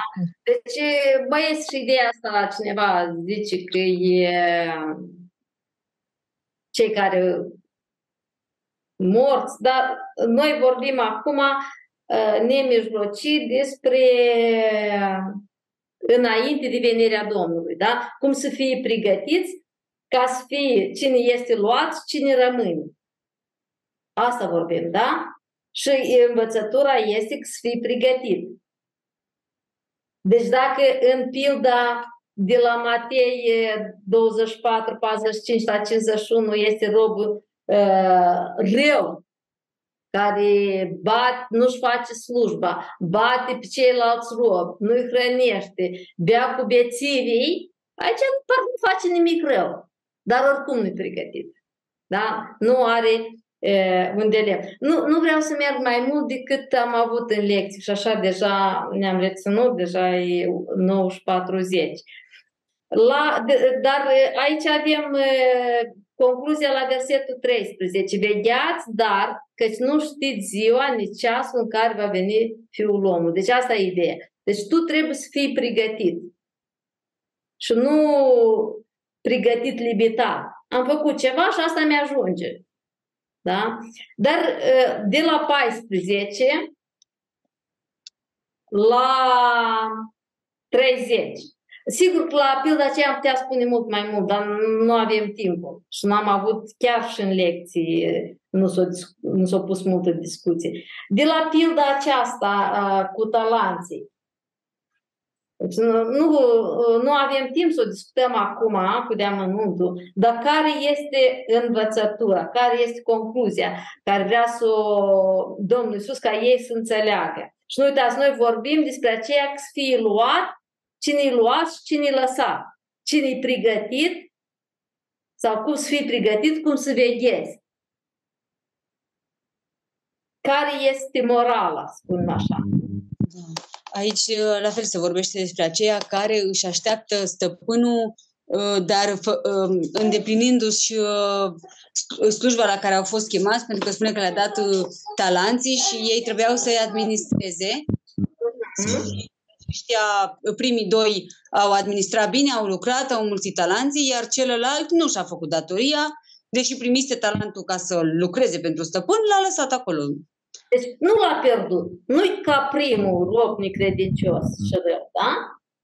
El l-a îngropat ca să fie. Dar Versetul 29-30, care este învățătura pe care vrea să transmite Domnul Isus din pilda aceasta? Celul ce are se va da să va avea de presus, dar celul ce nu are se va lua ce ce are. Așa, din pilda aceasta, cine a avut și ce i s-a mai dat? Au avut doi talanți, au mai câștigat încă doi talanți. Au avut iarăși talanți, au mai câștigat dublu. Dar aici, care este care... Cui și ce i s-a dat? La cel care... Pe care, care au avut 10 talanți, s-a mai dat talentul la Island. Aha, dar ce a avut el de i-a dat și talentul la Island ultimul? Au avut alți 5 talanți câștigați de pe acei 5 ai lui. Așa, el a adus câștig stăpânului cu talentul care îl avea. Deci cel care aduce câștig stăpânului. Deci el primește și mai mult. Dar cel care... El nu a pierdut talentul care l-a dat Domnul Iisus. Da? Stăpânul. Dar nu l-a Nu a adus câștig. Care-i soarta lui? Scrâșnirea dinților. Așa, deci faptul că el nu a adus câștig stăpânului. Deci Îl mai este numește încă rob viclean și lene. Îl mai numește încă rob viclean și lene și că nu a făcut nimic, absolut. El a primit, Ah. dar nu a făcut nimic. Deci, pe de și între este numit netrebnic. Da, și nu trebuie. Da. Deci numai că el e rău, că îl face pe stăpân rău. Pentru că până la urmă avea dreptul stăpânul să secere, chiar nu a sămănat el acolo unde vroia, de unde vrea să secere. Da. El a semănat, el a dat la toți talanți. Da? Și zice că e netrebnic. Deci, e, din nou, aici cine, ce înseamnă să veghezi? Ce sunt sărcinat, trebuie să lucrezi, să faci, să asculți de Dumnezeu și Da, deci să aduci câștig. Deci dacă facem e, un rezumat la aceste trei pilde, ce înseamnă să veghezi? Deci nu știi ceas când vine Domnul Iisus după biserică. Ce înseamnă să veghezi? să lucrezi conștiincios și credincios lui Dumnezeu, să faci tot ce îți spune. Continuu, nu te gândești că mai târziu am să fac. Deci, din momentul ce ai primit însărcinarea, deci lucrezi credincios cu gândul că în, în orice clip poate veni stăpânul. Da? Pentru că pentru venirea Domnului Isus după biserică, noi nu avem niciun semn. Va veni când nici nu ne gândim. Toate semnele astea pentru a doua venire vor începe după ce cei credincioși vor fi luați. Da? Iar rest, chiar dacă, ca aici, dacă vorbim de poporul Israel, cei care nu vor veghea, ei vor rămâne și vor trece prin acest necaz mare. Cei care vor fi, sigur, pe pământ la vremea aceea. Și ultimul pasaj îl avem de la 31 la 46. În primul rând, aici avem o judecată. Cine judecă? Cine este judecătorul? Domnul Isus. Când va judeca? La venirea lui. Când va veni. Așa, aici, la venirea lui. Aici așa spune, da? Când va veni Fiul omului sa, în slava sa, deci versetul uh, 24 cu 30, da? Va veni uh, pe norii cer puteri și cu o mare slavă și va ședea pe scaunul de domnia slavei lui. Deci el vine a doua oară, deci vă amintiți, vor zice binecuvântat este cel ce vine în numele Domnului. Deci iarăși vine ca și împărat și va, da, va sta pe scaunul lui de domnie. Pe cine va judeca? Verset 32. Toate neamurile.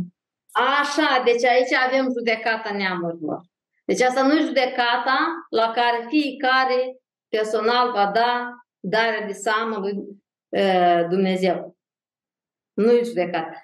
Aici, la venirea lui, deci dacă vă amintiți la Apocalipsa 19, el vine la Armagedon, unde toți sunt strânși împotriva celor ce vin de răsărit și împotriva uh, Domnului Isus. Deci, Și la capitolul 24,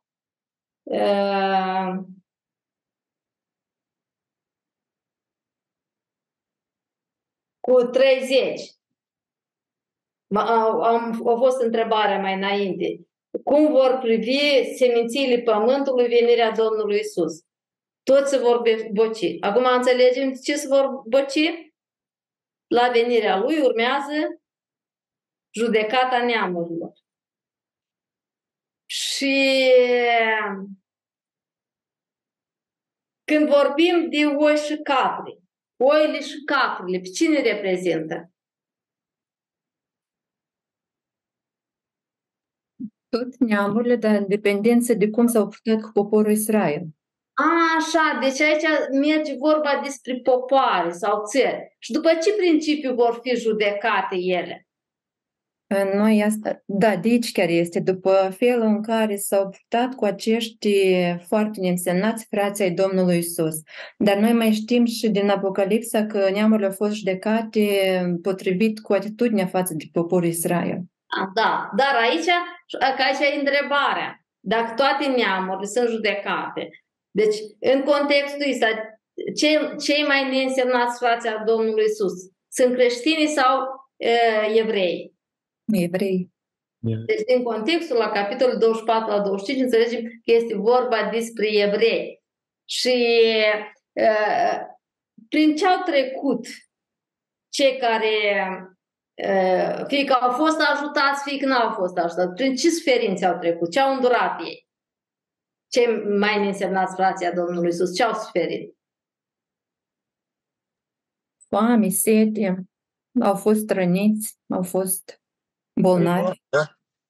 În temniță, da? Cum credeți? Are ceva a face cu ceea ce s-a întâmplat înainte de venirea Domnului Isus? Da. Da. Deci, se primește că la, la venirea Domnului Isus, Domnul, uh, Domnul Isus va judeca neamurile după felul cum s-au purtat cu poporul Israel în perioada asta. Cei care i-au ajutat ca și națiune. Deci aici merge vorba ca și națiune. Deci care va fi soarta lor? Oile. Oile la dreapta și caprele la stânga s Așa, și care e soarta oilor? Cum îi Oile vor primi răsplată și caprele vor uh, merge în pedeapsă veșnică. Așa, dar ce răsplată? În primul rând, în versetul 34, cum să uh, numiți? Ei vor... Binecuvântații Tatălui. Vor moșteni împărăția. Își vor moșteni împărăția. Dar ce spune aici în versetul 34 despre împărăție? Că le-a fost pregătită de la întemeierea lumii. Așa, le-a fost pregătită de la întemeierea lumii și la versetul 46, ce se mai spune despre ei? Dar ceilalți vor merge pe pedeapsa veșnică, iar cei neprihăniți vor merge în viața veșnică. A, deci merg în viața veșnică, moștenesc împărăția. Deci și aici vorbim despre popoare. Da? Deci despre popoare. Deci ei e, moștenesc împărăția și intră în viața veșnică ca și popor. Dar care este soarta celor caprilor de la stânga? Pedeapsa veșnică. Așa, pedeapsa veșnică. Și în ce constă pedeapsa asta? Judecata, judecata Domnului. Aha, versetul 41. Deci respingi. Blestemat, blestemat și zicem focul cel veșnic care a fost pregătit diavolului și îngerilor lui. Întrebare. Am văzut că la cei neprihăniți spune că împărăția le-a fost pregătită de la întemeierea lumii. Dar pentru lanți blestemați. Tot a fost pregătit, zice. A, așa. Deci, iazul de foc a fost pregătit pentru ei? Mm-hmm. Da, pentru cei blestemați. Nu, e scris că a fost pregătit pentru diavolul și îngerul lui. Nu! Da, îngerul ăsta ia, focul veșnic a fost pregătit nu pentru ei, pentru diavol și îngerii lui. Pentru ei împărăția a fost pregătită, numai că ei nu au fost găsiți vrednici pentru împărăție. Da. Că fo- focul veșnic a fost pregătit pentru diavol și îngerii lui, nu pentru oameni, nu pentru neamuri, dar pentru diavol. Dar, dacă n-au, dacă s-au purtat rău cu Israel în perioada asta, ei, ca și națiune, sunt nimiciți. În, în lecție a fost o întrebare foarte provocatoare pentru că din contextul a tot ceea ce am studiat n-ați fi putut găsi răspunsul. Era întrebarea când merg ei în iazul de foc. Cred că chiar atunci la judecat, că ei nu intră în împărăție de o mii de ani. Așa. Cine a studiat cartea Apocalipsa? Deci noi știm că Domnul Iisus vine înainte de împărăția de o mii de ani și judecata de apoi la sfârșitul împărăției de o mii de ani. La judecata de apoi, când este primul, este balaurul aruncat. Cine se află acolo? Iarăși prorocul mincinos, mi se pare că. Mai este cineva acolo? Da. Nu, numai ei sunt menționați pentru prima dată. Da. Deci, prorocul mincinos și fiara sunt aruncați aici și după la sfârșitul împărăției de 1000 de ani, acolo încă sunt mai ei doi. De asta o, o lăsăm în întrebare. Da? Uh, și acum, păi, da?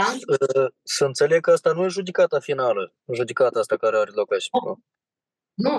Judecata finală e după împărăția de 1000 de ani. Eu v-am spus că lecția de azi e cam Așa păi interesant. interesant că zici, veniți de moșteniți împărăție. Parcă împărăția asta care e pe pământ, împărăția da. asta de 1000 de ani, da, deci este important să înțelegem că împărăția lui Dumnezeu,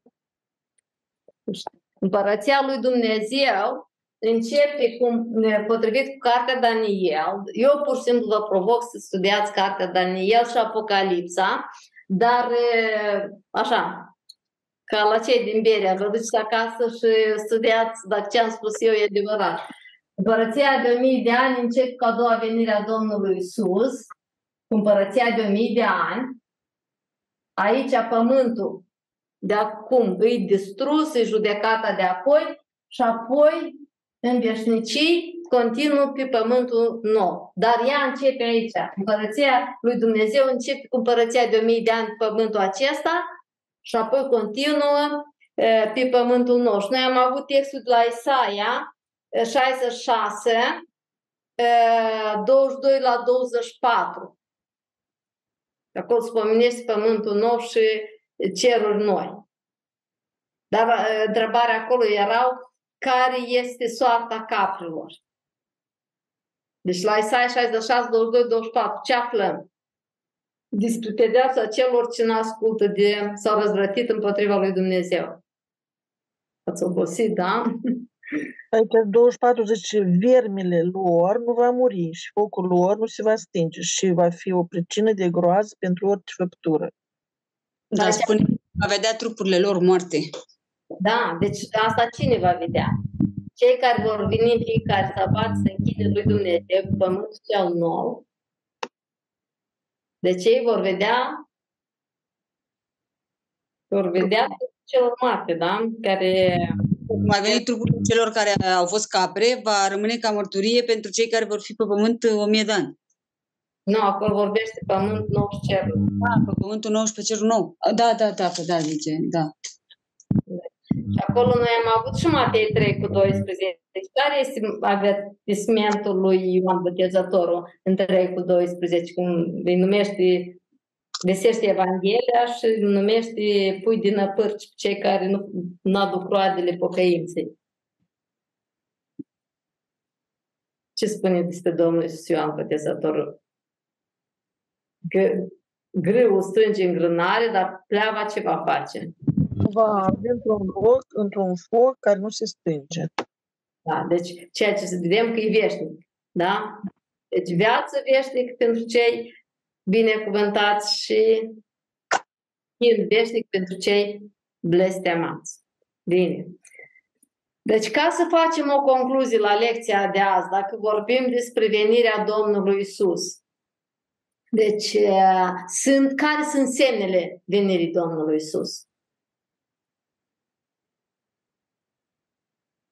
Haideți să le enumerăm. Care sunt semnele? Vestirea Evangheliei. Mm-hmm, toată lumea. Că... Da. Șezarea urăciunii. Apoi șezarea urăciunii. Mm-hmm. Și deja perioada asta de necaz și va fi acolo. Fuga lui Israel, Da. la de caz cel mare, Hristos mincinoși, cataclisme naturale. Și altul ar fi templu, templu a să fi, când a să fi, nu știu. Da? Deci, dar, dacă vorbim despre răpirea bisericii, când va fi răpită biserica în raport, în raport cu toate semnele care vor arăta la venire? Înainte. Înainte ca să înceapă toate semnele care arată la a doua venire a Domnului Isus, cei care vor vedea, cei credincioși, deci vor fi răpiți, ei vor fi luați și ei nu vor trece prin acest necaz mare. Da? Deci, acum, cum înțelegeți voi? Deci, ca și aplicare. Ce înseamnă pentru voi, pentru fiecare personal, să vegheți? Să lucrăm Cum? pentru împărăția cerului, la lărgirea împărăției, potrivit cu slujba care am depistat-o cu avem și cu dar.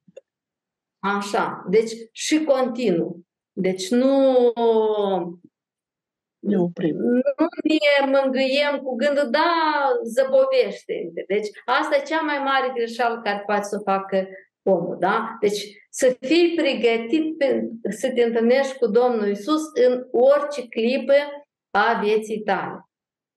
Da? Pentru că nu știi. Și nu, nu ne uităm la ce se întâmplă, pentru că uh, cei credincioși vor fi luați la cer înainte ca să înceapă a împlinit toate semnele care arată la a doua venire a Domnului Isus. Așa că Domnul să ne ajute să trăim așa ca să nu vedem aceste semne. Bine, și la lecția următoare continuăm să studiem și vom studia capitolul 26. Deci, vă amintiți deja la ce, la ce perioadă a vieții Domnului Isus suntem potrivit cu capitolul 26, primele versete. Imediat înainte de răstignire. Deci două zile înainte de răstignirea Domnului Isus. Deja se pregătește de moarte, da? de, de înmormântare. Da, despre asta este lecția următoare. Deci avem doar un singur capitol. Avem un singur capitol care e destul de voluminos și bogat.